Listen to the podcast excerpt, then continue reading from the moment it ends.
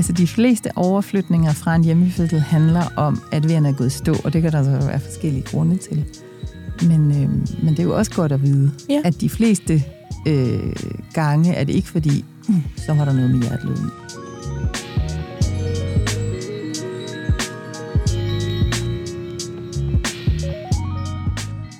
Fordi der er jo ikke noget, der kunne love mig, at det var sikkert, men det sagde min intuition mig. Jeg følte mig sikker på, Ja. at selvfølgelig skulle det gå fint.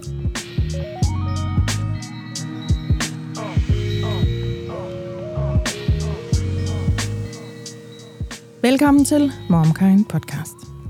Omkring 1-3 procent af danske gravide kvinder vælger at føde hjemme, og tallet er stigende.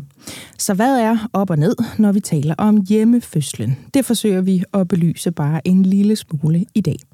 Vi taler for eksempel med en mor, der har født to børn og haft begge oplevelser, altså både når man vælger hjemmefødslen og når man tager på sygehuset. Og så taler vi med en jordmor om, hvordan en hjemmefødsel forløber, og om, hvornår den anbefales. I denne her podcast, der taler vi altså om den ukomplicerede, anbefalede hjemmefødsel. Og det gør vi med et panel bestående af jordmor Anne Roby og Freja Palskov Andersen. Velkommen til jer to. Tak skal du have. Anne, du er jo med her, øh, selvfølgelig fordi du er jordmor, men særligt fordi, at du er øh, også øh, mor eller bogmor, forfatter til den bog, der hedder Jordmorens Guide til din hjemmefødsel. Du er simpelthen specialiseret i lige præcis det her. Mhm. Du har også din egen klinik, privatjordmor.dk. En øh, morstatus, hvad kunne det være? Ja, altså min, øh, jeg har jo tre børn, tre store børn, og min yngste på 18 er sådan begyndt at tale om at flytte hjemmefra. Ja. Og jeg kan godt mærke, at der sniger sig sådan en lille, lidt næsten sorg ind. Sådan, hvem fanden er jeg, når jeg ikke øh, hele tiden løber rundt om tre børn og prøver at gøre alt muligt for dem. Ja.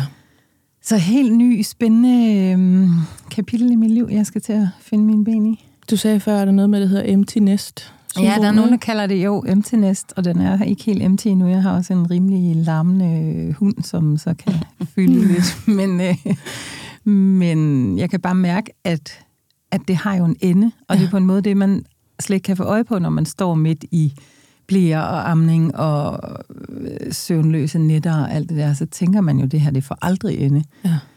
Og det er jo selvfølgelig også bare et nyt kapitel, det er jeg også bevidst om, og så skal man finde ud af, nå, hvordan er man så mor til sådan nogen, der er voksne, og, ja. og hvor det ikke handler om, at, at man på den måde nødvendigvis hele tiden skal være deres ledestjerne, men man faktisk også kan spørge sine børn til råds og sige, øh, prøv lige at hjælpe boomer mor med det her, jeg kan ikke, øh, der er gået et eller andet fuck i min Insta-konto og sådan noget, så er det dem, der redder mig. Ja.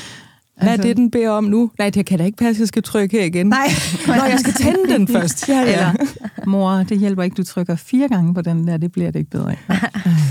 Og det er alt muligt andet, også mere substantielt. Ja, altså det, det, det der med at have, at have børn, der er blevet til fuldvoksne mennesker, og som er, altså, nu skal jeg selvfølgelig ikke sidde sådan og oversælge og sige sådan, ah, men de er mine bedste venner, så kigger de på mig sådan, okay, du er overhovedet ikke vores bedste ven. Men mener med, det er bare, at der er, et, altså, der er sådan et andet nært menneskeligt forhold, hvor man også øh, ja, bare oplever, gud, hvor kan de meget Ja. i sig selv. Og Men er det ikke også den der med, jeg har, jeg har fandme gjort et godt stykke arbejde her, fordi se de hele fungerende Jo. mennesker, som Jo. kan alt muligt og og vil noget, og nu er den sidste på vej afsted og sådan noget. Jeg er helt Jo. med på den der, jeg, er jo- man er jo stadig mor, mm. Men mm, opgaven har ændret karakter. Ja, jo, der er også en stolthed. Der er Ja. en enorm stolthed. Og noget af det er noget, jeg har gjort, og rigtig meget af det er jo dem, de er, og altid har været, og det er også, altså, det er oftest vejleder forældre og mødre til, det er sådan set, jamen altså, dit barn er allerede fuldkomment og helt, og du skal egentlig bare sørge for, at de ikke øh, bliver kørt over i trafikken. Eller de ikke, altså, det er lige så meget bare sådan noget damage control, ja. ikke? Ja, Sørg for, at de, de gror til. ja det forstår Men jeg. det er, en, altså, det er en tryghed, og det er også en lille bitte lettelse. Altså ikke som sådan noget, når pyha, nu er det overstået. Men mere så bare, wow, altså, nå, vi er her, og vi, vi klarede det. Ja. Og, ja, og I er der på vej ud i livet med alt muligt spændende og skræmmende for en mor foran Ja. jer. Alt muligt. Og Det I er blevet gode, og Det er jo alt muligt. Ja, vi men det- det lave en hel podcast. alle det. følelserne, jamen det, det sidder jeg faktisk og tænker, det kunne vi nemt ja. Ja. gøre en dag, ikke? Jo. Kunne vi nemt gøre. Øhm, men vi skal spørge dig, Freja.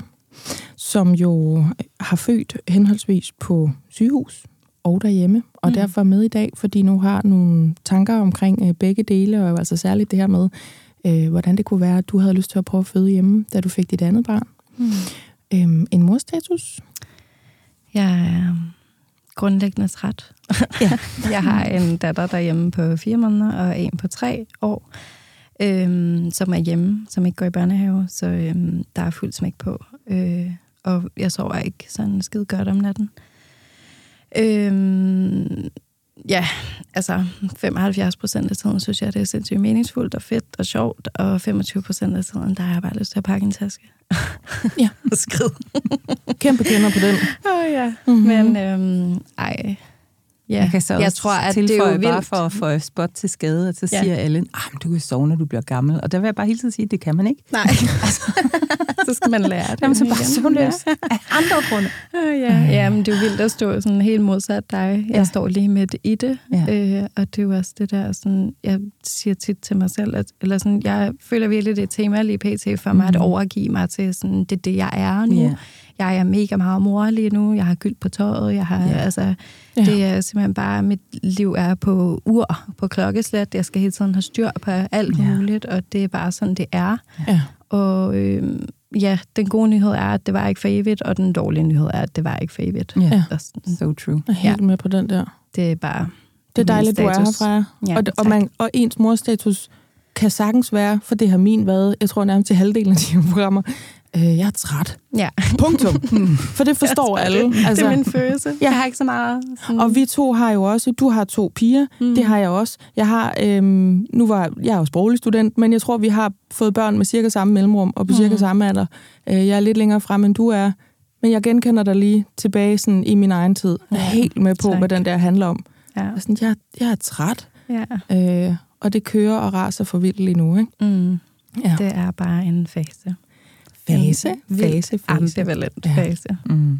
Sætter vi os på vores munde for ikke at sige, nyd det nu! Ja. Fordi det er der ikke nogen, der gider at høre på, når man til at sige, næsten ikke kan. mig, hvis jeg siger, at jeg vil give en million for at få en uge tilbage, da mine børn var små. Ikke? Ja, men det er jo det der med, mm, man, er, man er præpareret til at høre forskellige udsagn på forskellige tidspunkter. Ikke? Ja. ja. ja. Nogle gange vil man bare gerne have et kram også, og en croissant det... og stillhed, og andre gange ja. vil man gerne mm. have at vide, at man skal nyde det. Ikke? Mm. det ja, begge præcis. dele er en sandhed, men det skal komme på de rigtige tidspunkter. Ja, 100 procent. Så tager jeg den, inden vi skal i gang med det her øh, gode og efterspurgte program. Øhm, for jeg er jo også mor til to tøser. Den ene er lige knap fire, den anden er lige blevet et år. Og jeg har faktisk lidt, øhm, måske en morstatus, der ligger så meget på din, Freja. Fordi det der med, at jeg har overgivet mig til det. Mm. Det har jeg meget gjort. Øhm, det var oven på juleferie, og det her med at være meget hjemme. Jeg er jo selvstændig, så jeg havde designet det på den måde, at jeg bare kunne være øh, græn- og pakkekalendermor og være mega meget omkring mine unger og holde dem mere hjemme fra institution, for det kunne jeg tænke mig, at det havde jeg overskud til. Og så gik det op for mig, at hvis man bare øh, stopper med at være sådan en praktisk gris, og mm. botanisere mindre i, hvordan hjemmet ser ud, eller hvad man skal spise, eller hvor meget der bliver gjort rent, eller hvor meget vasketøj der er i bunken, og man øh, er meget tydelig i sine grænser omkring, hvor mange mennesker man har lyst til at se, i hvor lang tid, og hvornår, og hvorhenne, så er det rigtig lækkert at have to små børn det mm. meste af tiden. Yeah. Forstår I, hvor jeg snakker mig ja, hen? Totalt. Ja, ja. Altså, god opskrift. Ja, altså den der sådan, det er det, jeg laver nu. Ja. Det er det, jeg er nu. Ja. Øhm, vi havde et par gæster på et tidspunkt, hvor vi talte om det her med at gøre karriere. Mm. At man kunne ikke få begge dele. Man måtte vælge, fordi i midten, det var der lortet knækkede. Ja. Det var det udtryk, hun brugte. Ikke? Ja. Øh, jeg valgte bare, jeg har bare valgt i sådan 3-4 uger, at bare kun være jule, nytårs, vintersneværsmor. Mm. Og næsten ja. kun det. Ja. Øhm, altså simpelthen knuppet mig op af de unger. Mm. Også op af min mand. Mm. Og bare mærket, hvordan mit nervesystem bare har lagt sig. Ja. Ned i en klædt smurt med balsam, ja. har jeg næsten lyst til at sige. Ikke? Simpelthen så lækkert mm. for mig. Også meget ulige mig, men gud, hvor jeg mm. trængte til det. Det kan jeg mm. virkelig mærke nu på bagkant også. Så det er min morstatus. Det er den der, sådan, jeg har overgivet mig til det. Mm. Jeg har dyrket det. Og så ser vi, om vi har mere rent tøj på et eller andet tidspunkt. Præcis. Ja. Eller om vi skal have noget andet end friteret mad, vi varmer i ovnen. Skidt tøj, det varmer også. Ja, og also, vi har ikke lovet nogen, at vi ikke vil have vasketøj. Nej. Vi har bare sådan semi-forpligtet os til, at der er noget nogenlunde rent at tage ja. på kroppen. Ikke? Ja. Mm. Og det er jo ikke det samme. Ja. Øhm, så det er mors status. Mm. Og nu skal vi lave det her gode program, altså om hjemmefødsler, så det er dejligt, jer. Det her det er Momkind Podcast. Jeg hedder Margrit Maria Lundgaard.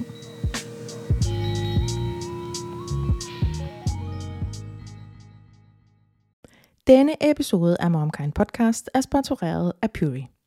Og jeg har jo tidligere fortalt om, hvordan jeg er blevet glad for deres vitaminer.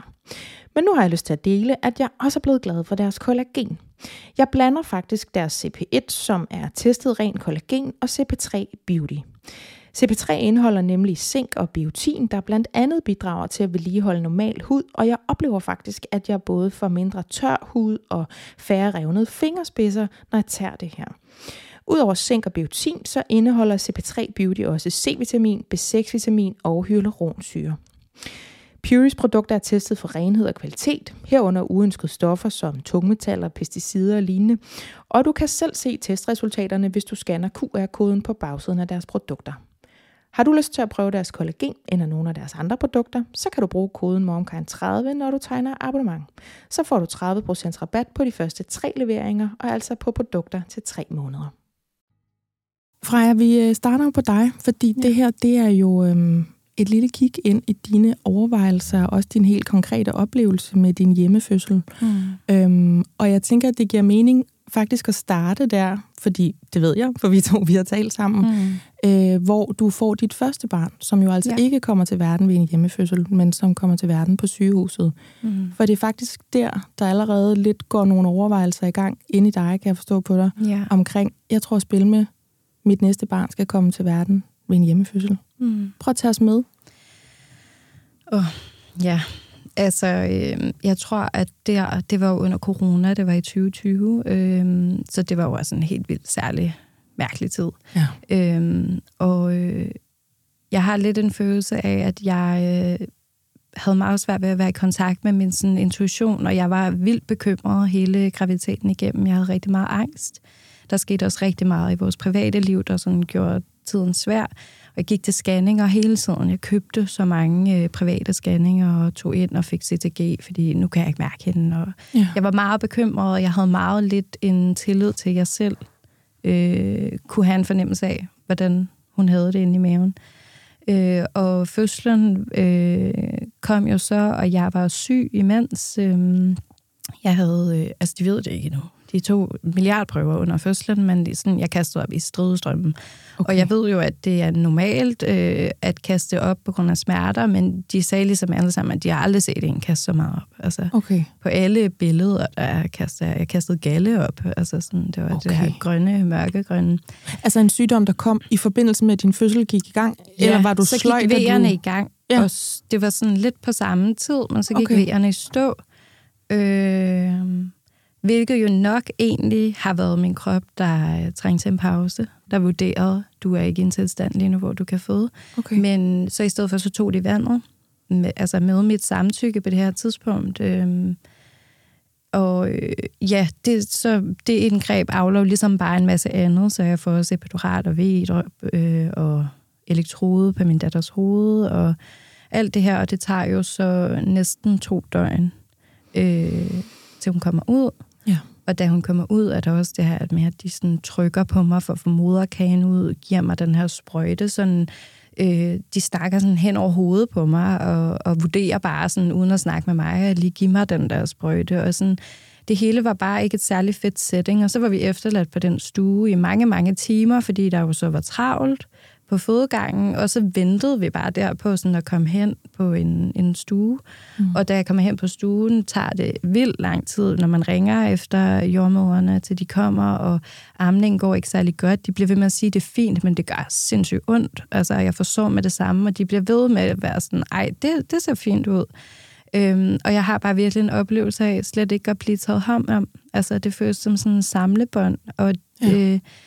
Og jeg tror virkelig, det har en stor indflydelse på, hvor svær en start vi fik. Øh, jeg var ked af det, hun var ked af det, hun havde så mange maveproblemer, vi havde ammeproblemer, og sådan, det var bare, ja. ja. Det var sgu en meget sorgfuld tid, når jeg tænker tilbage nu. Du følte dig som en fødende på et samlebånd? Ja. Hvor der blev taget nogle sådan, faglige beslutninger hen over dit hoved? Ja, jeg følte mig ikke med. Øh, sådan, jeg følte ikke, at jeg blev set sådan 100 procent, og det var svært, når de er travlt. Jeg ved, at det var nogle virkelig søde, dygtige jordmødre. Jeg kan desværre ikke sådan huske deres ansigter, fordi de havde mundbind på, mm. øh, hvilket jo er vildt mærkeligt, at de kvinder, der var med til at få mit første barn til verden. Jeg aner ikke, hvordan de ser ud. Jeg vil ikke kunne genkende dem ude i offentligheden. Det er jo virkelig... Men lige den periode der... Ja. Øhm, min, øh, først, mit første barn, mit ældste barn, var halvanden måned, da ja. det der show gik i gang i 2020. Mm. Øhm, og jeg kan huske, at jeg sad med alle hormonerne i kroppen og tænkte, de par kvinder, ja. mænd, hvordan mm. en familie nu er strikket sammen, mm. der skal bringe børn til verden nu. Ja. Hold ja. Nu op. Jamen, altså kurselighed, når du siger det. Ja. Altså også fordi, at vi var så isoleret, og vi var så bange.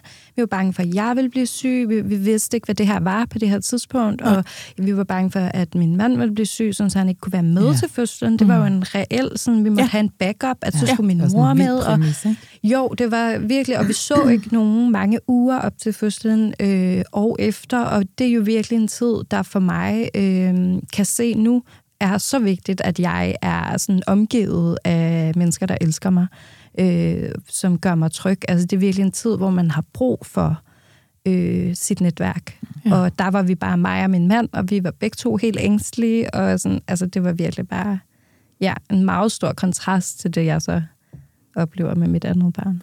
Ja, fordi man kan sige, så går processen jo lidt der i gang. Altså jeg er med på, at man ligger ikke der med, med sår på brysterne og en amning, der sådan lidt bliver ignoreret eller ikke helt fungerer inde på et sygehus, der er pakket ind i mundbind og tænker, mm. næste gang, så sådan og sådan. Men det er alligevel der, du sådan låner nogle overvejelser i forhold til, da du så skal bringe jeres andet barn, altså jeres datter, ja. øh, til verden? Altså, jeg tror faktisk ikke med det samme. Med det, jeg tror lige til at starte med, tror jeg, jeg har tænkt tanken sådan, Nå, men så skal jeg jo føde på hospital næste gang. Fordi det her gik jo ikke godt.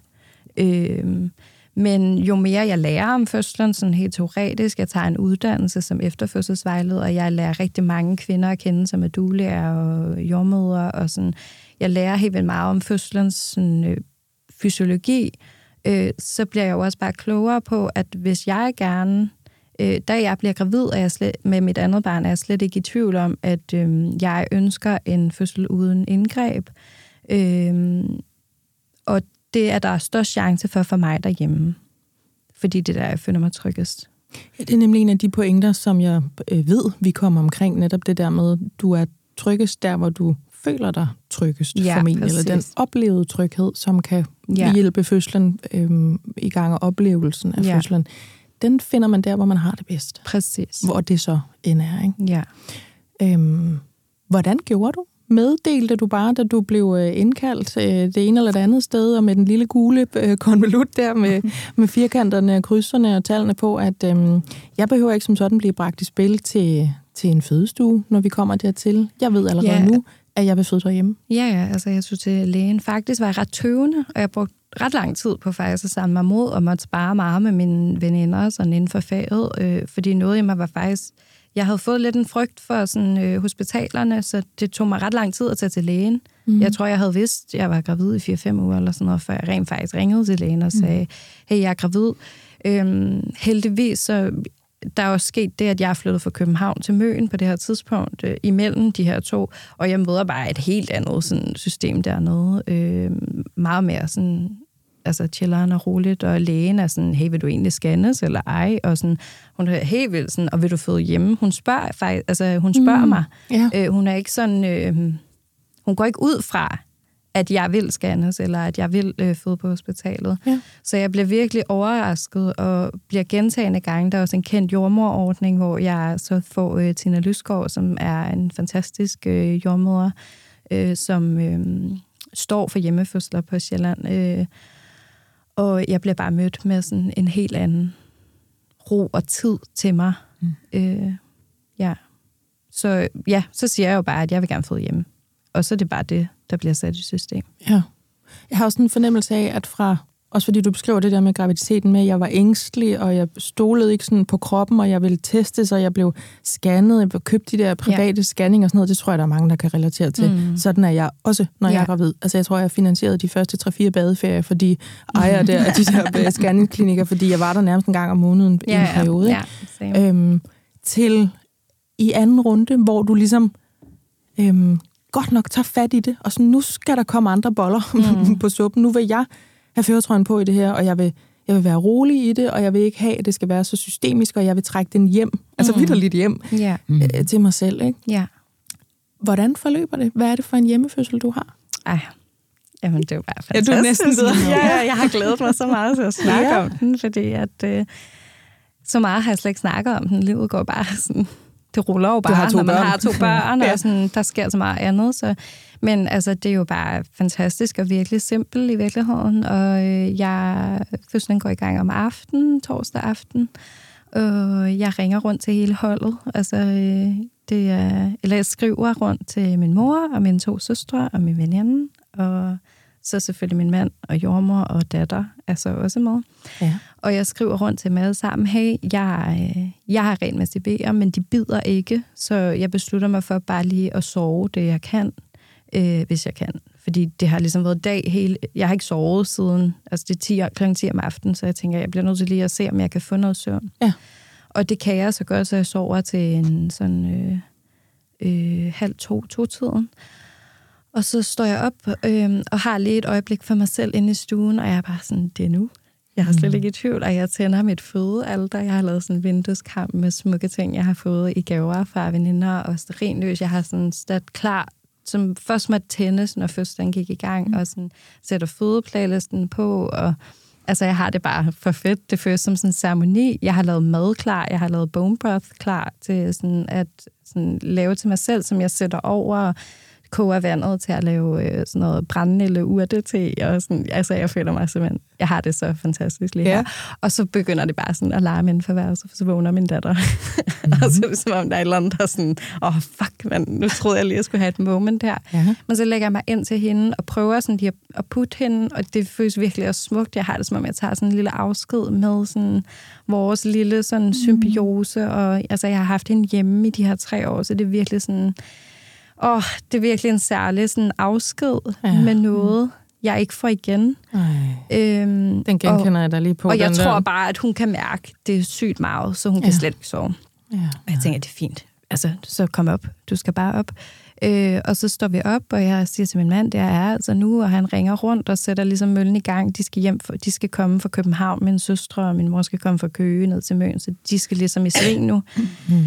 Så det, øhm. du sagde før med, jeg har brug for at have folk omkring mig, folk, ja. der giver mig omsorg, som mm. jeg er tryg ved, gør du vidderligt konkret, fordi ja, ja. du indkalder de skal være der. holdet. Ja, altså, fuldstændig. Veninder. Og det er jo bare et episk hold. Altså, min mor har født fem børn, og ja. sådan, altså, det er bare også ja. min veninde, øh, Nana Salva, som øh, også bare ved helt, ved helt meget om fødsler, og selv har født hjemme, og sådan, hun kommer øh, hen, og jeg husker bare det her øjeblik, at hun kommer ind ad døren i den her, sådan, hun har sovet, så hun er sådan helt, I ved, sådan tuttet, mm. eller sådan, sådan lidt nusset, øh, og kommer i den her varme strik og uldsokker. Og, og jeg, det slår mig bare, hvor sindssygt stor kontrast det er, at her kommer min veninde ind i mm. klædt vildt dejligt tøj, og med sådan varmt, roligt ansigt, mm. i forhold til en øh, læge eller øh, sådan jommer med mundbind, der kom hen dengang med, med vores første datter. Det er virkelig mm. stor kontrast. Det forstår jeg. Ja. Hvordan kommer øh, jeres datter til verden? Er du i vand? Er du på Nej, jeg, jeg bruger du... flere timer i vandet, hvor jeg bare er i en helt anden verden. Ja. Føles det som om, er sådan en trance tilstand. Og så kommer jeg op, så når jeg ligesom overgangsfasen, hvor jeg begynder at få kvalme, og hele mit ansigt summer, og jeg ved ikke, hvordan jeg skal bevæge mig længere. Og så kommer jeg ind på madrassen, og så går der virkelig ikke særlig lang tid. Så, sådan, øh, så på en pressevæg øh, sådan eksploderer mit vand bare. Øh, så det er faktisk grønt førstevand, der kommer ud på det her tidspunkt, og det er jo faktisk øh, grund til at anbefale overflytning, men det er så sent i forløbet, at min jordmor ligesom siger, der er grønt førstevand, men øh, vi kan ikke rigtig gøre noget ved det lige nu. Nu skal du føde, og ja. så tager vi det derfra. Jordmoren her i studiet sidder også og nikker, ja. siger jeg lige ja. til alle, der lytter ja, med. Ja, fordi ja. At, altså, det her er ni minutter, inden at ja. hun kommer ud. Ja. Øh, det ved jordmoren godt, og der er 50 minutter til hospitalet. Gør og jeg kan jo også lige tilføje, at det er jo ikke fordi, at grønt fostervand er farligt. Det er fordi, Nej. det kan være et farsignal. Ja. Præcis. Så man kan alligevel ikke rigtig nå noget, i stedet for ja. at begynde at moskle hende ud i en bil og sådan noget. Ja. Bare Men det, det var også sådan, der var ikke rigtig nogen paniktilstand. Jommeren var så rolig, ja. og alle var så rolige, og jeg var rolig. Jeg var slet ikke i tvivl om, at altså, jeg havde set den her fødsel klokkeklart, lige siden mm. jeg blev mm. gravid. Jeg vidste, det ville gå sådan her. Jeg vidste, hun havde det fint. Ja. Jeg vidste ikke, det var en hund på det her tidspunkt, men mm. jeg vidste, at babyen havde det fint. Øhm, og jeg snakkede til hende og sådan sagde, at nu skal du ud. Sådan, du skal ud ja. nu, så vi lige kan få dig ud og være sikre på, at øh, alt er godt. Og så øh, kommer hun ud, og jeg sådan holder min mor. Jeg ligger med hovedet i skødet på min mor, som holder mig i hånden og gisper med mig. Øh, min veninde holder mit ben, fordi jeg ligger på siden, sådan så benene sådan er oppe. Min mand sidder nede og er klar til at tage imod. Min søstre sidder med min datter, der har høreværn på, no. for sådan at skåne hende en lille smule. Øh, og så kommer hun ud, og så er hun bare helt fin og perfekt, og kommer op på brystet, og min datter kommer ned og kysser hende, og ja, Ej, det var så fedt. Jeg er slet ikke i tvivl om, at du fik den fødsel, som du havde ønsket dig. Ja, det gjorde jeg så meget. Og tiden efter er jo også bare, at min mor sad og madede bare med kyllingesuppe. Og sådan, ej, det var fantastisk. Mm. Det lyder så magisk. Ja, det var det virkelig også. Ja. Det var noget helt særligt. Og trygt og roligt, og som... Mm, nu er det noget, jeg foreslår, så kan du øh, skyde den til hjørne, hvis det ikke mm. er rigtigt. Måske lidt helende? Ja, enormt mm. helende. Ja. Og det var også en stor overvejelse i forhold til at have min datter med. Det er jo meget atypisk for nogen at have sin toårige med til en fødsel, men øhm, mm. det var vigtigt for mig, at hun skulle se, hvordan en fødsel også kan være, øh, fordi jeg virkelig tror på, at hendes krop også må huske, mm. hvordan hun kom til verden. Øh, så det betød meget for mig, at hun også kunne være vidne til den fødsel, og jeg håber, at det også vil senere hen give hende følelsen af, at hvis hun en dag skal føde et barn, at hun så har følelsen af, at det kan jeg godt. Ja. Selvfølgelig kan jeg det. Mm. Ja. Du sagde også til mig, da vi talte tidligere, at du havde den holdning, at fødsler er jo ikke i udgangspunktet skræmmende eller farlige. Det kan være ja. noget kulturelt tillært. Hvis mm. nu der sidder nogen derude og får øh, Martin øh, galt i halsen over, at der er et barn med. ja. øhm, det var et fuldstændig aktivt valg. Øh, ja. Du og vi ved godt, at det var der nogen, der ikke kunne tænke sig, og så var mm. der nogen andre, der mm. godt kunne tænke sig det, og hvor ja. det har været en dejlig oplevelse. Mm. Freja, hvad har hun sagt efterfølgende? Jamen, hun leger vildt meget, hun ja. føder, og hun... Ja. Ja, hun, øh, hun, sagde, hun siger også, at jeg, sådan, vi snakkede om, at jeg prølede som en tiger, mm. og sådan, sådan ting, da hun kom ud. Mm. Øh, og så elsker hun bare altså, sin lille søster så meget, ja. og ja. Øh, ja, det var som om, der ikke reelt var nogen sådan over, eller ja. sådan, det var ikke et chok for hende, hun så hende jo komme ud. Præcis. Så der var ikke sådan noget med, at hun pludselig kom hjem, og så var der en baby. Mm. Hun så hende komme ud af mig. ja. ja. Men, øhm, og så er det jo også bare i forhold til, hvilket barn man har. Altså, jeg vidste jo også, hvordan hun ville blive. Hun er en enorm sådan omsorgsfuld, rolig, eller hun er ikke særlig rolig, men hun kan finde ud af, at sådan, øh, hun kan godt sense the room. Hun er meget sådan intuitiv, tror jeg, jeg vil kalde det. Øh, og, jeg, og hun blev præcis, som jeg tænkte, hun ville være. Hun var vildt sød og ævede mig, og kom og hældt vand med en kande på mig, og sådan, hun var så sød og slet ikke chokeret over det eller noget. Ja. ja. Og uden at det er det, programmet skal handle om, så kan man måske også lige fremhæve det her med, der var en voksen, der var til hende. Ikke? Ja, der var to, Fordi faktisk. Der var to. Ja, begge altså, det er i hvert fald en vigtig hende. pointe, som jeg altid gør ja. mine familier klart. Hvis der skal større børn med, så skal der være nogen bare til dem. Ja, ja Sådan så, at man kan være helt på deres behov. Mm. Jeg ved også, Freja, at du havde ligesom nogle øhm, bullet points i forhold til det her fødehold. Hvad mm. kunne jeg tænke mig, imens ja. jeg bringer lille søster til verden? Hvad klarer I?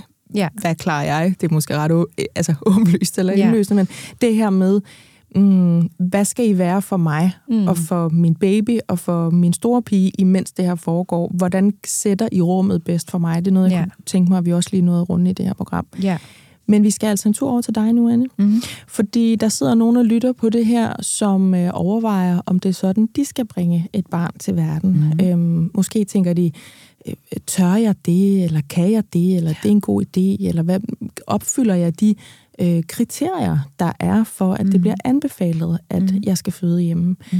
Er det egentlig der, jeg er mest tryg, øh, og hvad skal jeg overveje i den forbindelse? Mm. Så hvis vi skal tage dem i hånden, sådan helt fra øh, de første tanker i forhold til forskellen på en fødsel på et sygehus, og så en fødsel, hvor det begynder at bide hjemme i stuen, eller ja. hjemme ved køkkenbordet. Ja. Øhm, hvordan gør vi så bedst det? Hvad skal man øh, gøre så klart, inden man øh, bestemmer sig for en hjemmefødsel? Jamen, nu siger du lige det der med, hvor fødslerne, eller hvor vejerne begynder at bide derhjemme, fordi de fleste af os, altså stort set 100%, starter jo med en hjemmefødsel. Ja. Så i virkeligheden er det jo bare, vil man tage ind på hospitalet, bare fordi, at nu er der så så tæt mellem vejerne, ja. eller vil man kalde på en jordmor, vil man uh, tage takeaway i stedet for, få en jordmor og noget gear ud til sig, ja. som så kan hjælpe dig med at finde ud af, jamen altså, er det stadigvæk fuldstændig forsvarligt og fint at være her, eller vil det være en bedre idé at flytte ind? Så man kan sige, hvis vi nu havde en lidt mere pragmatisk tilgang til det, og ikke var så sort-hvid i, er det en hjemmefødsel eller en hospitalsfødsel, men det er bare en fødsel. Ja. Og øh, jamen, du har nogle vejer, og så kommer der en jordmor hjem til dig, og så finder vi ud af, hvad er bedst. Så, så tror jeg måske 70-80 procent kunne føde derhjemme. Og, øhm, det er noget andet end de 1-3 procent, der ja, pt. vælger det. Det er det, ja. det er det. Og, øhm, og der er jo rigtig mange ting i det. Altså, der er rigtig meget kulturelt, og der er, øhm, kan man sige, der er også nogle sådan markstruktur. Der er alt muligt, som, altså der er alle mulige veje, man kunne gå ned af her, men man kan også bare prøve at kode lidt ind til, hvad er en fødsel fysiologisk, og hvordan støtter vi bedst det. Ja. Så på den måde, så kan man sige, hvis ikke, hvis ikke vi gjorde det så sort-hvidt, hvis ikke vi, vi øh, gjorde det til så meget noget, øh, som, som var meget langt fra hinanden, så, så ville de fleste kvinder kunne føde hjemme.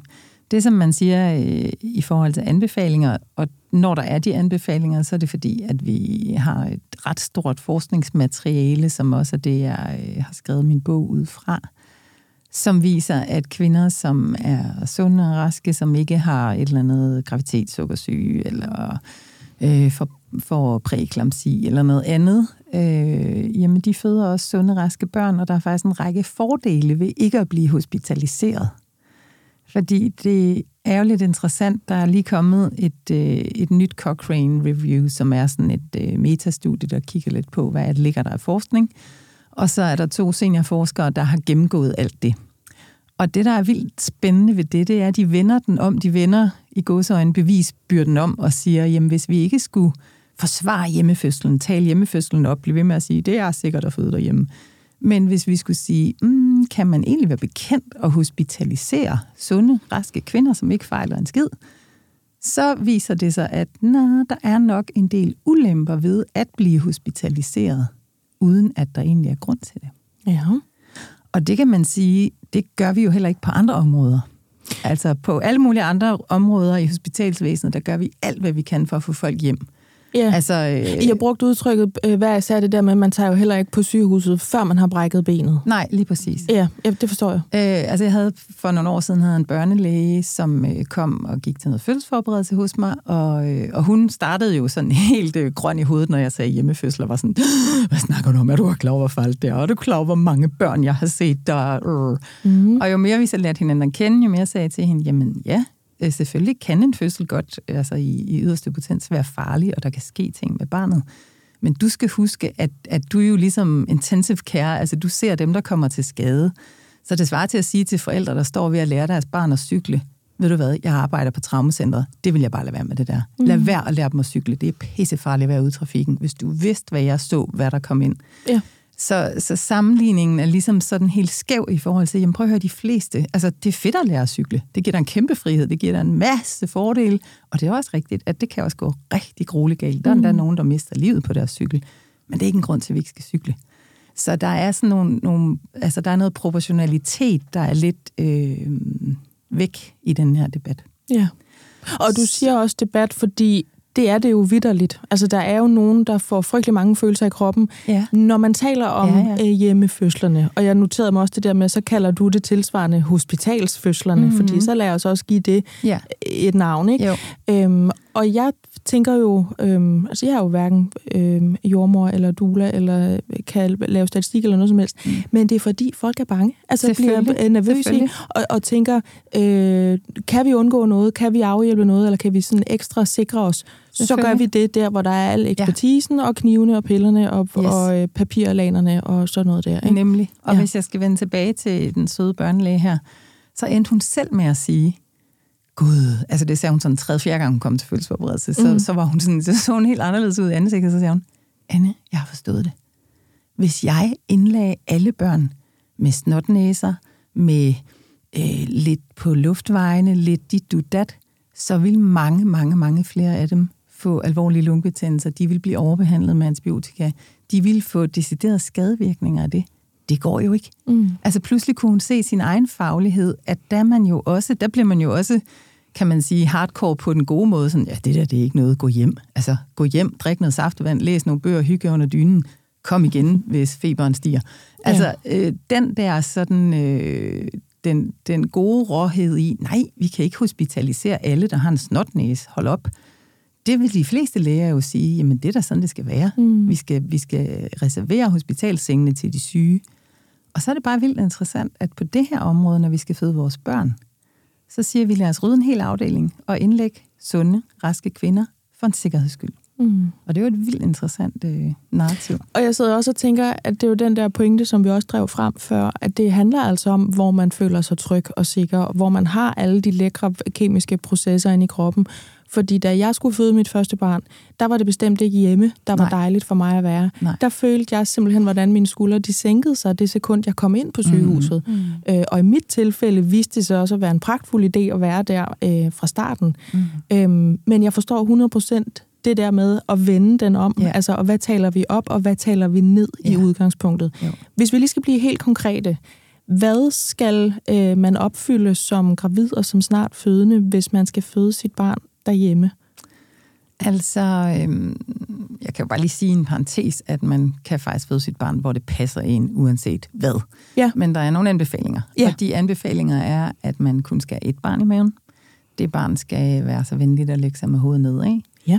Øh, fødslen skal gå i gang til tiden, og til tiden er defineret som tre uger før terminen, to uger efter. Så de fem uger er ligesom øh, normalperioden. Yes. Øh, så skal hverken mor eller barn have nogen øh, sygdomme.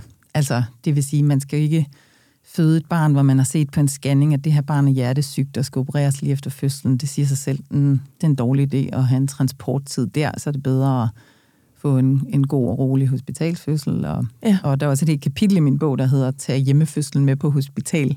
Ja. Fordi det er jo en af mine andre store kæpheste. Altså, vi, ja, jeg har sagt det, men vi skal ikke gøre det så sort-hvidt. Altså, vi skal snakke meget mere om fysiologisk fødsel, og, og øh, hvis nu der havde været en eller anden grund til, at Freja havde tænkt, nej, men det, det skulle fedest at føde det her barn inde på sygehuset, fordi sådan og sådan, jamen så skulle hun kunne have haft sin mor og sine søstre og sine veninder og sin dule og sit barn med og så skal vi blive meget bedre til at gøre det til en, øh, en menneskelig begivenhed.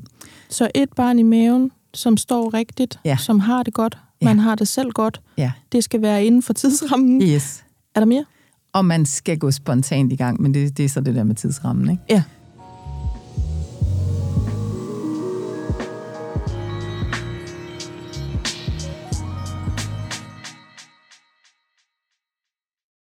Freja, den mm, ro, som du oplevede, øh, var vel egentlig, kan man sige, det modsatte af det, jeg også hørte dig sådan kritisere en lille smule i forhold til det systemiske. Altså, mm. jeg forstår dine pointer omkring det der med, de gjorde det så godt, som de kunne. Mm. Det er jo det, jeg hører de fleste af os sige. Vi elsker jordmor, øh, sygeplejersker, alle dem her, yeah. de har bare nogle øh, åndsvære vilkår. Yeah. De gjorde det så godt, som de kunne, men det var ikke godt nok. Mm. Nu vil jeg noget andet. Øhm, du fandt nogle kæmpe kræfter og noget ro og noget sikkerhed i forhold til, så derfor så tager jeg den hjem nu. Altså som jeg sagde før, yeah. dit hjem, og så får jeg den gode oplevelse der. Ja.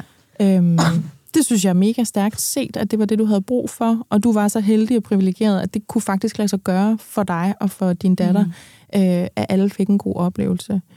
Øhm, jeg kan mærke, det er vigtigt for mig at pointere det der med, at man er tryg, hvor man er tryg.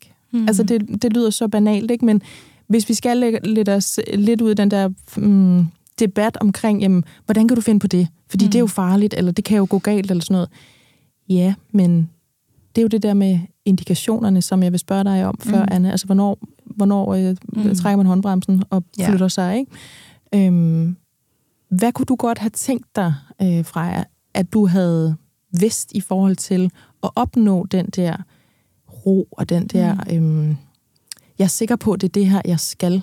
Ja. Fordi du sagde jo selv, jeg, jeg var lang tid om at bestemme mig for at komme derhen, eller sådan, jeg, jeg turde mm. ikke rigtig sige det, og der gik en 4-5 uger, før jeg egentlig sagde til lægen, at jeg var gravid, og er det det her, jeg skal? Mm. Fordi når vi får mails øhm, fra kvinder, som godt vil høre et program om hjemmefødsel, eller når jeg kigger ind i MomKinds Facebook-gruppe, mm. så er der altid den der med, hvordan ved I, om I er sikre på, at det er det, I skal, altså om ja. det er hjemmefødslen. Hvordan vidste du ligesom, jamen det er den, den ro er rigtig, den kan jeg bære igennem, og jeg ved, jeg kan få den gode oplevelse? Jeg tror, at øh, det er jo en helt vildt stor filosofisk snak, fordi selvfølgelig er jeg ikke det. Altså, hvad er sikkert? Mm. Livet er ikke sikkert. Der er jo ikke nogen af os, der slipper levende herfra. Øhm, og jeg tror, at det jo også handler om, hvordan man... Det er en stor værdi for mig at leve i sådan... Øh, at have tillid til min egen krop og min intuition. Det, jeg har prøvet ikke at have tillid til den. Sådan har jeg ikke lyst til at leve. Øhm, så det er sådan... Det går stik imod min værdi at være bange for at føde nu. Ja. Øhm, så det, er jo, det handler jo virkelig bare om, hvor man kommer fra, hvad man har med i sin rygsæk, hvordan man lever, hvad ens værdier er. Det er jo virkelig sådan mm. forskelligt, fordi der er jo ikke noget, der kunne love mig, at det var sikkert, men det sagde min intuition mig. Jeg følte mig sikker på, ja. at selvfølgelig skulle det gå fint. Og så er der jo bare også den nuance, at det bliver tit sådan slået meget skarpt op, at øh, hvis det bliver farligt, så dør baby. Eller sådan, så, kommer, så dør du, eller der sker eller noget grusomt. Men jeg havde jo altså en rigtig dygtig jordmor med, som jo er trænet i at se, hov, nu er der lige noget, der afviger. Øh, nu vil jeg anbefale, at vi bliver overflyttet. Eller sådan. Jeg havde fuld tillid til den her jordmor. Og især det her med tillid, synes jeg også bare er så vigtigt, fordi hun respekterede virkelig meget mine grænser. Hun lyttede til min historie med min første fødsel. Hun øh, respekterede fuldstændig. Hun ikke engang rynkede på næsen, da jeg sagde, at jeg ville have min datter med. Øh, hun, øh, jeg frabedte mig indvendige undersøgelser. Øh, alt det var hun bare sådan helt øh, cool med. Så jeg havde tillid til hende. Jeg havde også tillid til, at hvis hun ville sige, at, øh, at nu synes hun altså, at vi skal overflyttes, så, havde, så stolede jeg på det. Ja. Øhm, jeg sidder sådan ja. og får mindelser til det der med, sådan, der, der er sådan en sætning med, at vi reagerer på indikation eller sådan noget. Den kører ja. op i mit hoved. Det der med, det gør man i ret god tid. Ja, det gør præcis. man, når man kan, kan skimte noget mm. i horisonten. Mm. Øh, og det øh, i hu kommer jeg, fordi jeg føler, jeg har været lige præcis i det, i forhold til, nu er det nok et kejsersnit, vi kigger ind i. Ja. Øhm, akut ved mit første barn, super akut ved andet barn. Mm. Øhm, begge dele var egentlig okay oplevelser, særligt mm. den sidste, hvis mm. nogen sidder og tænker, uh, det lyder meget akut. Mm. Det var faktisk ret fint, særligt ja, den ja, sidste. Ikke? Præcis. Øhm, så derfor kunne jeg tænke mig, at vi bare lige runder den anden, det ja. der med, nu reagerer vi. Ja. Vi er på stuegulvet, øh, den der bone broth, den står op, øh, mm. bobler over hjørnet. Oh. Yeah. Øh, landsbyen er mødt op, yeah. øh, vi har strikstrømper på, og vi har yeah. vi er der med, yeah. med værdierne og med kroppen og med tilliden, og nu bliver yeah. det fysiologisk og roligt og alt det her. Jeg hører mm. dig 100% fra jer. Mm. Hvornår er det så, at vi siger, nu bliver det lige mm. øhm, lidt fagligt. Nu mm. gør vi noget andet. Mm. Nu løfter jeg dig. Nu får du lige dem her op om numsen, og så er det ud i mm. en bil, eller mm. i noget, der siger, babu, hvornår yeah. går det næste skridt der i gang, hvis det går i gang? Jamen, det er jo hele tiden jordmorens opgave at lige præcis holde øje med, går alt som det skal, og der er rigtig mange tegn. Altså, øh, og det, det er noget, som man også som hjemmefødselsjordmor, jeg har også altså, arbejdet med hjemmefødsler i 16 år, og man bliver bedre og bedre og bedre til bare sidde og observere det. Altså ikke at øh, kun lægge sig op af, hvordan er hjertelyden, hvordan føles vejerne, når jeg palperer hendes livmor, hvordan, øh, hvor åben er hun. Men de der ting er selvfølgelig væsentlige, men, men, øh, men som trænet jordmor kan man også høre på en kvinde, øh, høre på hendes vejrtrækning, se på, hvordan hun bevæger sin krop. Står det her barn rigtigt? Er, øh, er hun i intense vejr? Er det voldsomt nu, fordi det går stærkt, og det her barn det skruer sig ned gennem bækkenet?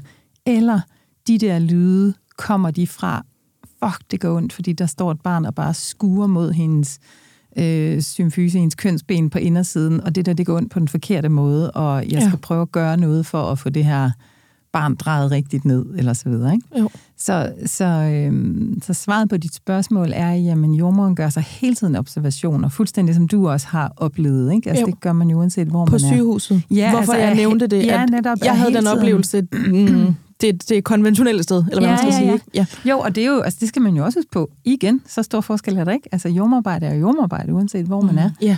Så, så man er hele tiden nogle skridt foran i sit hoved, og har nogle øh, A, B, C-scenarier øh, inde i hovedet. Og det, som forskningen fortæller os, der er lavet sådan et stort øh, nordisk studie, der kigger på hjemmefødsler i de nordiske lande, og der kan man se, at 7 ud af 10 overflytninger fra hjemmefødsel, de ender faktisk med, at vi bare tog en lille skovtur ind på hospitalet, fødte et dejligt barn, tog hjem igen. Altså, der er faktisk ikke rigtig blevet gjort noget. Okay. Så så stor en sikkerhedsmagen arbejder vi med. Ja.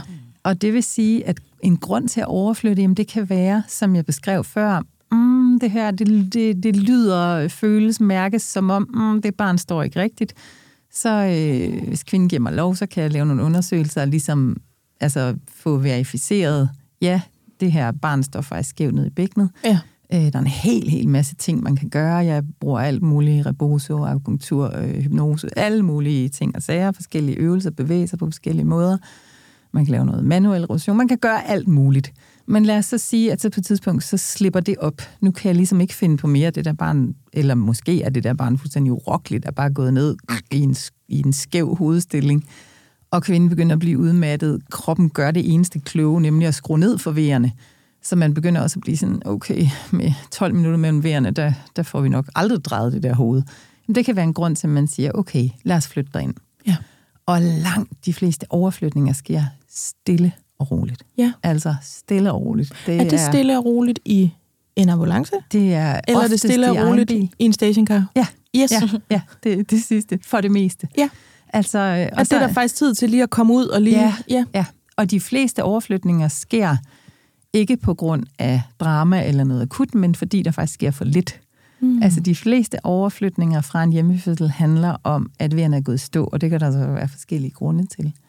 Men, øh, men det er jo også godt at vide, ja. at de fleste øh, gange er det ikke fordi, uh, så var der noget med hjerteløden, eller ja. så var vandet grønt, eller så var der... Det er altså, fordi, det der sker faktisk, for lidt. Ja, det er simpelthen fordi, der sker for lidt. Ja.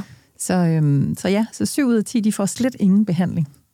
Og, øh, de får bare lidt, lidt skovtur. Ja, de får lidt skovtur, og som jeg skriver i min bog, altså nogle gange, så det der med at komme ud i en stationcar, og øh, øh, alle de der bump, altså alle, der har flyttet sig med ved at kende den der køretur, den er jo redselsfuld. Ja. Og nogle gange, så er det så det, der skal til. Så var det åbenbart bedre end min rebose at komme ud og bump på en eller anden landevej, og så kommer ja. man frem, klik, og så er det det hoved faktisk stillet sig rigtigt, ja. bump, så føder hun. Og så tænker man, nå, vi kunne da bare have vendt om i krydset og kørt hjem igen. Ja, Men ja. altså, det er jo der, hvor man ikke øh, gambler med noget, hvor man ikke tager nogen chancer selvfølgelig. Altså, det Ja. er, og det er, selvfølgelig, altså, det er selvfølgelig den anden del af det, at jeg vil meget gerne afdramatisere fødsel og tale det meget mere ind i livsverdenen, ind i de her vigtige, vigtige øh, ting, vi allerede har berørt. Men, men selvfølgelig øh, er der også ting, som er vigtige, at vi passer godt på, fordi det er jo derfor, at de fleste af os hopper på den her frygtretorik. Det er, fordi det er jo det dyrebareste i vores liv. Ja. Så selvfølgelig skal vi passe godt på mødre og børn, når de føder. Det siger sig selv. Ja. Og fordi det er nyt og fremmed og skrøbeligt og hormoner Ja. og tanker og bekymringer, måske særligt, hvis man skal være mor første gang. Ja. Fordi da du fortalte før fra det der med, jeg, jeg havde angsten med mig, og Mm. øhm, var hele tiden bekymret, og havde ikke sådan den der ro og sådan noget. Jeg genkender det 100 procent. Ja. Mm. Jeg var simpelthen på mentalt overarbejde. Jeg kan huske, jeg havde sådan en fornemmelse af, åh, bare vi nu snart kan komme ind, så der er nogen med noget ekspertise Mhm. og, Ja. og en, en form for veto, øh, der Ja. kan tage over og passe Ja. på. Øhm, fordi jeg havde simpelthen ikke den der ro. Det havde jeg meget mere med mit andet barn. Mm. Der tog jeg så også på sygehuset, men det var en super helende oplevelse. Ja. Ja. Så det er godt der, hvor det er godt. Altså, Ja, jeg ved godt, det er helt banalt sagt, ikke? Men men det det, kan se, at I forstår, at I Ja, er enige. Det er vigtigt. Øhm, Freja, du sagde det der med, at vi havde forventningsafstemt med alle på forhånd. Ja. Altså i forhold til det her med, jeg vil have nogle mennesker omkring mig. Det skal nærmest være den diametrale modsætning af, hvad jeg oplevede, øh, da jeg fødte første gang. Mm. Mm. Altså, kæft, hvor corona også bare har Ja. ødelagt meget for mange mennesker. Vildt. Altså i, på, på alle måder, det siger jo sig selv, ikke? Mm. Øhm, men den oplevelse, den skal godt nok være noget andet. Mm. Så vi skal lige have en aftale om, hvad er vi hver især for hinanden. Ja. Hvad sagde du til folk, da du øh, inviterede dem til, øh, til din fødselsoplevelse? Mm, jamen, altså, øh, til min jordmor, som jeg sagde før, havde jeg jo ligesom sådan, hun skulle ligesom bare holde sig i baggrunden og bare være der og være vidne, indtil hvis hun blev skulle, hvis jeg skulle få brug for hende. Ja. Øhm, og øh, det eneste, hun gjorde, det var at tjekke hjertelyd, og så guidede hun mig, da jeg skulle presse hende ud.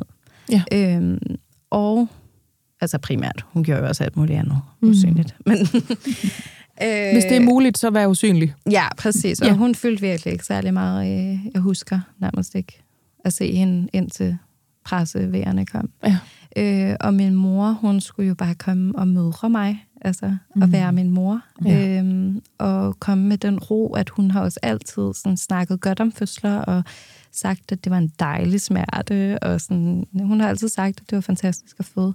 Ja. Øhm, og det stolede jeg på efter fem fødsler mm. fra hende.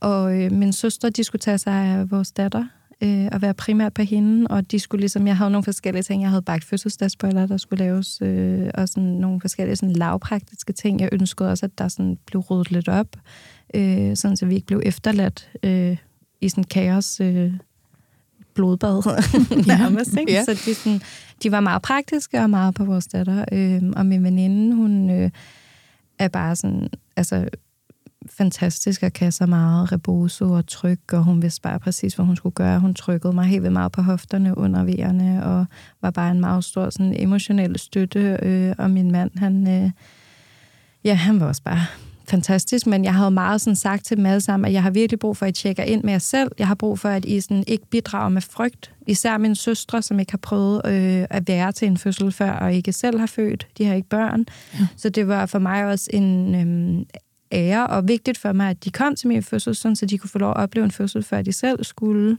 øh, prøve det en dag. Øh, men det var også virkelig vigtigt for mig at sige til dem, at hvis I bliver bange, så vil jeg have i går.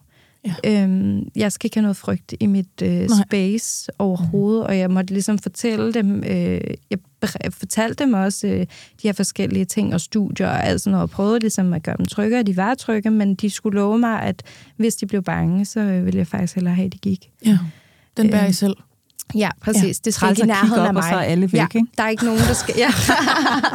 der er ikke nogen, der skal panikke sådan, øh, i nærheden af mig. Øh, Nej og alle pointe. skulle sørge for, sådan, altså, tis, når I skal tisse, og spise noget mad, og hygge mm. og sørge lige for, hvis nogen har brug for en lur, og sådan, jeg har brug for i jeres bedste version på mm. en eller anden måde, ja. for at kunne være der for mig. Ja. Øh, så, det, så jeg gav dem også ansvar at tage sig godt af sig selv. Meget ja. fint.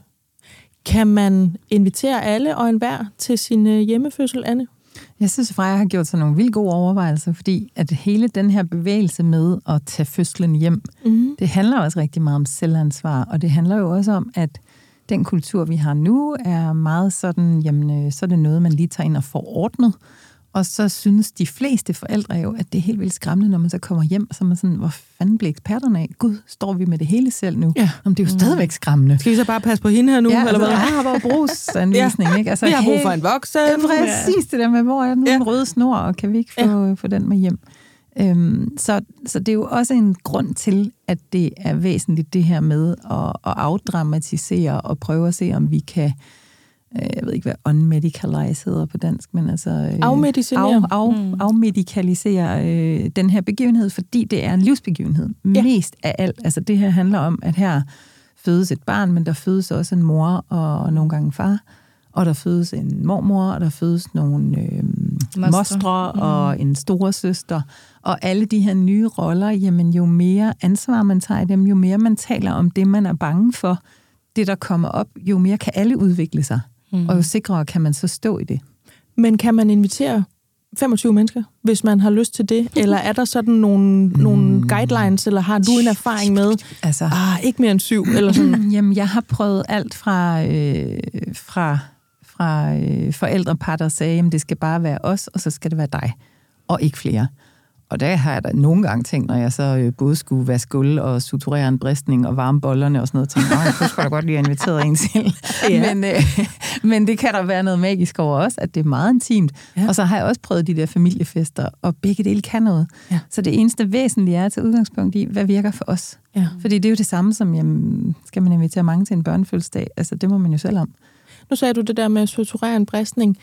Øhm, bliver man plejet færdigt og passet på ja. færdigt i ja. eget hjem? Ja, det gør man. Eller kommer man lige ind forbi, hvis der var noget? Det foregår simpelthen derhjemme? Ja, ja. ja, ja. Altså, jeg bliver ofte ude ved mine familier 5, 6, 7 timer efter fødslen. Fordi så lang tid tager det faktisk at lave et mm. ordentligt, altså en ordentlig afrunding. Lige at lande ovenpå, wow, det var alligevel en vild rejse, vi var på alle sammen. Der kan være manges... Øh, nervesystemer, der lige skal lande oven på det. Ja. Og så er der lige præcis det der med, er der noget, der skal syes? Er, øh, ja, så skal moderkagen fødes, så skal man lige tisse, sådan, så den der blære, den øh, ikke står og fylder det hele, så livmoderen ikke kan trække sig sammen. Mm. Måske trænger hun lige til at komme ud og få et bad. Når hun så rejser sig op og går ud på badeværelset, så bliver hun lidt svimmel, så skal man også lige ligge ned og have lidt at drikke. Og, altså, mm. Tænker du en amning for eksempel ja, derhjemme? Ja, ja, ja. Og det er jo også en af de ting, vi kan se fra forskningen, at at det går bare nemmere. Det går simpelthen nemmere, og det er selvfølgelig, fordi det hænger sammen. Altså, vi er pattedyr. Så jo mere fysiologi vi får, jo større en forværing er det til vores amning. Altså er der ligesom noget, der er initieret i en retning. Ikke? Og, og, Og jo mere vi er uheldige, at, at alle mulige ting spiller ind på vores fødsel, så vi måske ikke øh, har vores eget høje oxytocinflow, jo, jo sværere kan det være lige at løbe den i gang. Dermed ja. ikke sagt, at det ikke kan lykkes i alle mulige obskure situationer, for det kan det. For det er også nogle meget stærke kræfter, men, men man får helt klart noget for ærende. Ja. Så ja, jeg hjælper med amning. Jeg, øh, jeg sørger for, at ligesom alle de her ting er på plads. Så det jeg også oplever, er, at jeg siger altid, og det siger jeg 20 gange, inden jeg går, I må ringe any minute, og jeg går hjem og sover, ja, jeg er også træt, men jeg sover med min telefon tændt, og lige ved siden af, I må endelig ringe. Og altså, de ringer nærmest aldrig. Fordi de, øh, de, de har, det, har det trygt, og, de, og det er jo også en, man kan sige, noget af det, jeg synes er sjovt ved at uddanne folk til at føde hjemme, det er jo også, at det er en stor sådan... Øh, rejse ind i sig selv og ind i sine egne kræfter og ressourcer, og pludselig finde de ud af, gud, hvor kan vi meget selv, og hvor er vi egentlig mm. seje, og nå, så mærkede jeg, at sådan og sådan, og, øh, og det var faktisk rigtig mærket, eller ja, jeg havde jo godt tænkt om morgenen, det bliver sgu nok i dag. Hov, det blev i dag. Mm. Altså alle de gange, man bliver bekræftet i, mm, jeg kan faktisk godt regne med det, jeg mærker indenfra. Så vil det sige, når man så tænker, ej, kan det virkelig passe, du skal sutte igen? Så mærker man lige ind, ja, det kan det sgu mm. nok godt. Så lægger man barnet til. I stedet for at trække i snoren, hvis man har oplevet det modsatte, at man hele tiden er blevet betvivlet, eller bare aldrig nået til at mærke efter. Øh, og så skal man ringe efter en barselssygeplejerske og sige, kan det virkelig godt passe, hun skal sutte igen? Mm. Så, så, så bare på den måde, så er det ligesom sådan ringe i vandet, ikke? Jo. At, øh, at man bliver stærkere i sit forældreskab. Øh, det er i hvert fald en, en mulighed. Nu snakker vi også det der med ser amning, øh, barselssygeplejerske, nogle gange er det øh, socioassistent, eller så er det en jordmor eller en mm. læge eller sådan noget. Ja. Øhm, får man tildelt en jordmor fra øh, det sygehus, man er tilknyttet, som så kommer hjem? Ja. Kommer øh, hun, han, uanset om man også tilkøber en privat jordmor, mm. eller en dula, mm. eller hvor mange øh, kokke kan der ligesom være om, øh, ja. om, om kvinden? Ja, ikke så mange som inde på hospitalet. Nej. Men... Øh, men nu beskriver Freja jo, hvordan at øh, hendes egen læge dernede på Møn sagde, hvad, skal du ikke føde derhjemme? Og, og det tilskriver jeg, at, at Møn og hele Region Sjælland jo i, i mere end 25 år har haft en privat hjemmefødselsordning, som er finansieret af regionen. Og det er et drømmescenarie. Altså, det mm. burde straks udbredes til hele landet. Det, det vil jeg sige er, er en, en underlig ulighed i sundhed, at vi ikke har det. Men for eksempel i Region Hovedstaden har vi ikke det, så der er det sådan, så enten så kan man tilkøbe sådan en som mig, der kommer hjem og, og er der og er kontinuitet og vil være der efterfølgende og kommer ved samlingen driller og følger med helt til at overgive til en sundhedsplejerske. Mm. Øhm, eller også så kan man ringe som jeg sagde før, det der hospitals takeaway, man kan ringe ind og sige, ved I hvad? Vi, øh, vi to tænke, go jordmor. Ja, vi vil gerne have en to go jordmor. Ja. Og så kommer der en fra hospitalet, og lige nu er det organiseret i sådan en, øh, en ordning, hvor det er de fire store hospitaler i regionen Hovedstaden, som, øh, som har et, et hjemmefødeteam, hvor en af dem så kommer. Ja. Men der er jo både, altså der kan både være et vagtskifte, fordi at de jo stadigvæk er i nogle, øh, ja. nogle andre øh, rammer. Man kan jo godt komme igennem et, et par jordmøder, eller fem. Jeg ved faktisk ikke, jeg skal skynde mig at sige, jeg ved ikke, om de arbejder i 12 eller 24 timers vagt, eller hvordan de gør, men Nej. man kan i hvert fald opleve et vagtskifte. Ja. Øhm, og man kan jo så også opleve, at øh, når så er det en anden, der kommer og hjælper mig med amningen, og det var en, altså på ja. den måde, ikke? Jo. Øhm, ja. Så det kan der være de forskelle der i forhold til, hvad man så selv kan mm, tilkøbe eller ønske sig mere, om det ja. er øhm, nogen, der har en, en anden faglighed, eller om det er dulaer, eller nogen, ja. der ligesom står uden for sådan det galvaniserede ja. system på den ja. måde. Ikke? Ja. Øhm, vi skal jo selvfølgelig slutte det her program på et tidspunkt, det siger sig selv, og det kunne jeg tænke mig, at vi gjorde på øh, noter af, øh, hvad kunne du, Freja, for eksempel tænke dig at sige øh, af små øh, råd til nogen, der sidder og overvejer, om det er noget for dem, eller hvad skal man øh, gøre så klart, eller i hvert fald overveje, hvis man kunne tænke sig at gå den vej. Men før det, så vil jeg spørge om noget så konkret som, i har begge to nævnt det, det der med øhm, vaske gulv, blod, så var jeg der, så gik jeg derhen. Jeg ved godt, det er mega banalt, men jeg tror også, folk spørgsmål. sidder og tænker på, yeah. sådan, hvad er det for noget mm. udstyr? Fordi jeg tror, de fleste kan se for sig det der runde badekar, mm. som man fylder yeah. op, og det tager sikkert lige så lang tid, som når man bliver overrasket over, hvor lang tid det tager at fylde et badebassin op om mm. sommeren. Yeah. Men er der en, sådan en bestemt fød hjemmepakke, som man bare klikker hjem på nettet? Yeah. Får man det af sygehuset? Offrer man 7-8 af de gode øh, damaske, du ved, på det? Eller hvordan, hvordan gjorde I for at have det der udstyr klar? Altså, jeg fik faktisk en liste af jordmoren til sådan anbefalinger, hvad, hvad man kunne have. Jeg købte nogle håndklæder i genbrugen, og ja. købte sådan nogle, øh, hvis børn tisser i sengen. Ja, øh, modlæggerlanet? Ja, nej, Bare sådan nogle engangs... Nå, ligesom man kan skifte på dem, der opsuger. Ja, mm. præcis. Yes. Som ja. har noget plastik under. Eller sådan. Ja, præcis. Ja, og så havde vi nogle laner, der var øh, også bare gennem på, der var ligegyldigt. Og sådan, det var ikke så slemt, øh, som jeg troede. Nej. Jeg orkede ikke rigtig det der fødekar, fordi vi havde et sådan normalt badekar. Mm. Jeg synes, det var lidt omstændigt, og jeg stressede sådan lidt over, om jeg kunne få vandskade.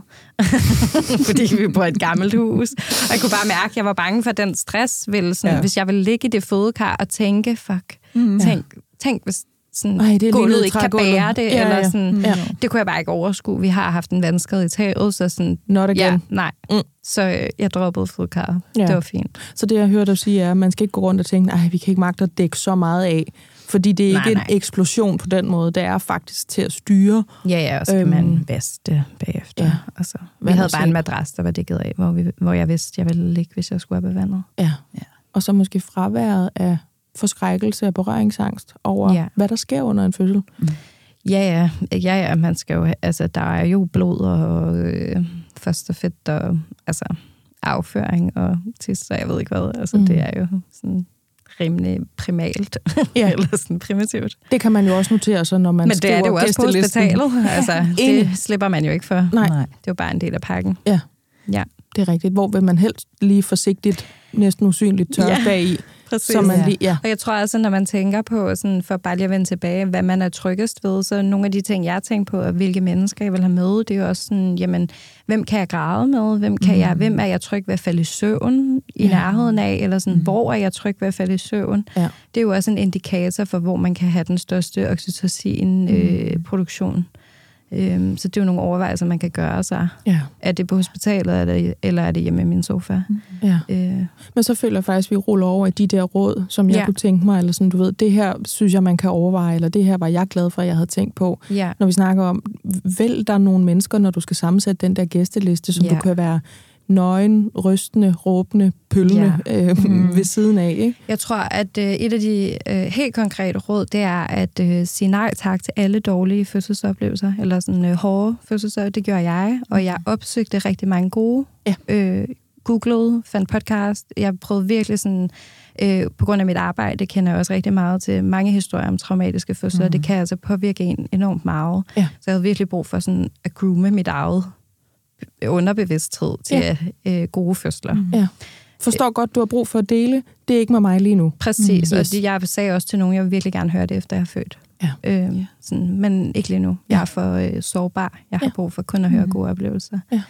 Øhm, og så er det også måske bare at prøve at ryste posen, prøve at vende det på hovedet, eller sådan, hvem, prøv at tænke, ja, hvem har du lyst til egentlig skal være der, når din baby kommer? Øhm, behøver det være? Prøv bare at fjerne den sådan, gængse øh, opfattelse af, hvordan det skal være, og så bare tænk sådan fra nul. Øhm, og så hvis du vil, så kan du i langt de fleste tilfælde, hvis du gerne vil føde hjemme. Ja. Ja. Gør det til en tilgængelighed i dine overvejelser simpelthen? Eller overveje, hvorfor det ja. er defaulten Jeg måske? har ikke tænkt så meget over de her råd, de kommer bare. men jeg, jeg tager det også men lidt på ja. Jeg synes, de er, er udmærket. Jeg, jeg hører jo begge to sige det der med, mm, vente lidt på hovedet. Altså ja, sådan... i stedet for at arbejde ud fra en sådan, der hedder øh, mor og far på hospitalet, øh, så prøv bare at arbejde fra nul. Øh, hvordan vil du have, din mm. fødsel skal være? Hvordan skal det være, når din baby... Der er jo også hele det her med netop, at der fødes også en mor, og sådan, hvad med, når babyen kommer ud? Det var også vigtigt. Det var nærmest det vigtigste for mig faktisk, at jeg var hjemme der. Mm. Øh, hvad med ja, den start, de første timer, hvordan ønsker du, de er? Ja. Øhm, det er også relevant i at overveje, hvor man så vil føde. Ja. Ja. Hvis jeg skulle spørge dig om det samme, Anne, så mm-hmm. vil du øh, naturligvis starte med at pointere, at man med fordel kan invitere nogen, der kan være skuld og skubbe boller i ovnen. Men som jordmor, hvad kunne vi så sige, hvis nogen sidder og overvejer? Hvad, hvad skal de lige have med? Mm, altså, jeg fik lige lyst til at nævne manden her til sidst, fordi at det er faktisk måske den grund, jeg oftest hører til, at kvinder ikke ender med at føde hjemme. Min mand var ikke tryg ved det. Min mand ville ikke. Min mand turde ikke. Min mand... Og det er jo fordi, at man kan sige, hvor, hvor når vi bliver gravide, så er det os, der ligesom har livet inde i os, og alle hormonerne og alt det der. Mm. Og det, det er jo på godt og ondt, men det betyder også, at man tit bliver lidt blødgjort for, hmm, hvordan føles dit og du der dat? Hvor, hvor den her mand, der står ved siden af, han er sådan set bare i sit øh, hverdagsoutfit, også mentalt, så han... Øh, han vil bare være optaget af, sådan, jamen er det ikke det, man gør? Tager man ikke ind på det hospital, er det ikke mest sikkert? Og når mm. jeg nævner det, så er det fordi, at at tilsvarende vil jeg så sige, at de der mænd, de kan ikke få armene ned bagefter. Altså, de er sådan, hvorfor gør alle ikke det her? Ja. Jamen, det er jo, jamen, jamen, det er jo så fedt. Altså, de kan slet ikke styre sig bagefter. De er sådan fuldstændig, fuck, det var fedt. Ja. Og har de prøvet begge dele, både en hospitalsfødsel og en hjemmefødsel, så er de virkelig sådan, okay, jeg følte mig jo så vigtig den her gang. Ja. Mm. Jeg havde så stor en opgave, det behøver ikke at være en opgave med at stå og vride klude eller noget praktisk. Det er simpelthen også bare, at jeg spiller en vigtig rolle. Ja. Jeg kan mærke, hvor vigtig jeg er i det her. Freja beskriver, hvordan hendes mand sidder klar til at tage imod deres barn. Det kan man også sagtens gøre på sygehuset igen. Ja. Men, men, øh, men det der med, at, at det virkelig bliver noget, man påtager sig som par. Hvordan vil vi tage imod vores barn? Mm. Øhm, Måske også sætningen, som er, vi er i vores begges hjem. Præcis. Simpelthen, ikke? Præcis, og man tager et andet ansvar for de gæster, man har inviteret, inklusive jordmoren. Altså, der kommer simpelthen et større ansvar.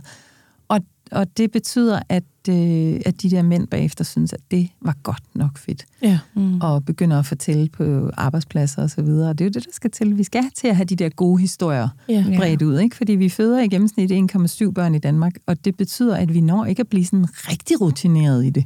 Vi skal faktisk... Øh... vi skal lige op og ramme den tredje.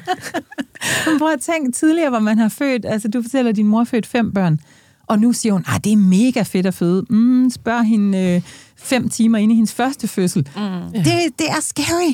Ja. Altså, det er sindssygt vildt, at det der barn, det der menneske, det skal ud af mig. Så, så der er en masse øh, frygt, der er en masse alt muligt, som helt naturligt er der, og det er på en måde et lag, vi skal igennem. Yeah. Og der er alt det community, som du også har talt meget om, og gode historier osv., det er sindssygt vigtigt for, at vi får ændret en kultur. Så det bliver en kultur, hvor man føler, at der er nogen til at gribe mig. Ja. Mm så man kan være tryg der, hvor man er tryg. Mm. Ja, og så vi måske kan få rusket lidt rundt på det der med, hvad vil det sige? Fordi tryg mm. kan jo også godt være, at jeg er pisse bange, altså må jeg hellere tage ind på et sygehus. Mm. Det føles trygt. Yeah. Men, men hvad nu, hvis man egentlig arbejder med, jamen hvad går det ud på det her? Ja. Mm. Mm. Denne her podcast har jo øh, forsøgt, altså det her program, nu nævner jeg det bare igen, at belyse den anbefalede, ukomplicerede hjemmefødsel. Så hvis man sidder og tænker, nej, fordi sådan og sådan, ja, vi ved godt, det findes. I det her program, der har vi zoomet ind på øhm, og snakke om noget, som du måske, Freja, netop kunne have brugt, da du mm. gik og varmede op til din hjemmefødsel. Yeah. Øh, der er nok af det andet, vi er også flinke til i den her øh, podcast, at snakke om alt det, der gør nalletår, eller krasser på knoglerne, eller mm. er rigtig, rigtig skidesvært. Mm. Det her program vil gerne belyse, at man er tryg der, hvor man er tryg, mm. og at der er valg og muligheder, øhm, og dem kan man forhåbentlig få noget benzin til at overveje, hvis man altså lytter til den her podcast. For nu er vi simpelthen nødt til at lægge den ned. Vi er nødt til at slukke for mikrofonerne. Øhm, og derfor skal jeg sige tak til altså dig, Anne Ruby, som er jordmor og ekspert og, øh, i det her øh, emne, fordi du har skrevet en bog, der handler lige præcis om øh, hjemmefødsler. Og du har også en klinik, privatjordmor.dk. Og så til dig, Freja Palsgaard Andersen, mm. som altså har øh, født din yngste på lige knap fire måneder derhjemme. Mm. Sejt, du er her. Tak. Tak for invitationen. Jamen, det skulle da bare mangle. Hvis du har hørt det her program og tænker, mm, de mangler at snakke om sådan her, eller gud, jeg får lyst til at høre et program, der handler om sådan her, så er det ind på podcast og skrive en mail til os. Øh, vi tager helst ikke imod øh, råd, anbefalinger, ris, ros, øh, så mange andre steder. Vores gode redaktør Emma sidder altså for enden af den e-mail. Tak fordi I lyttede med. Det her, det var Omkring Podcast.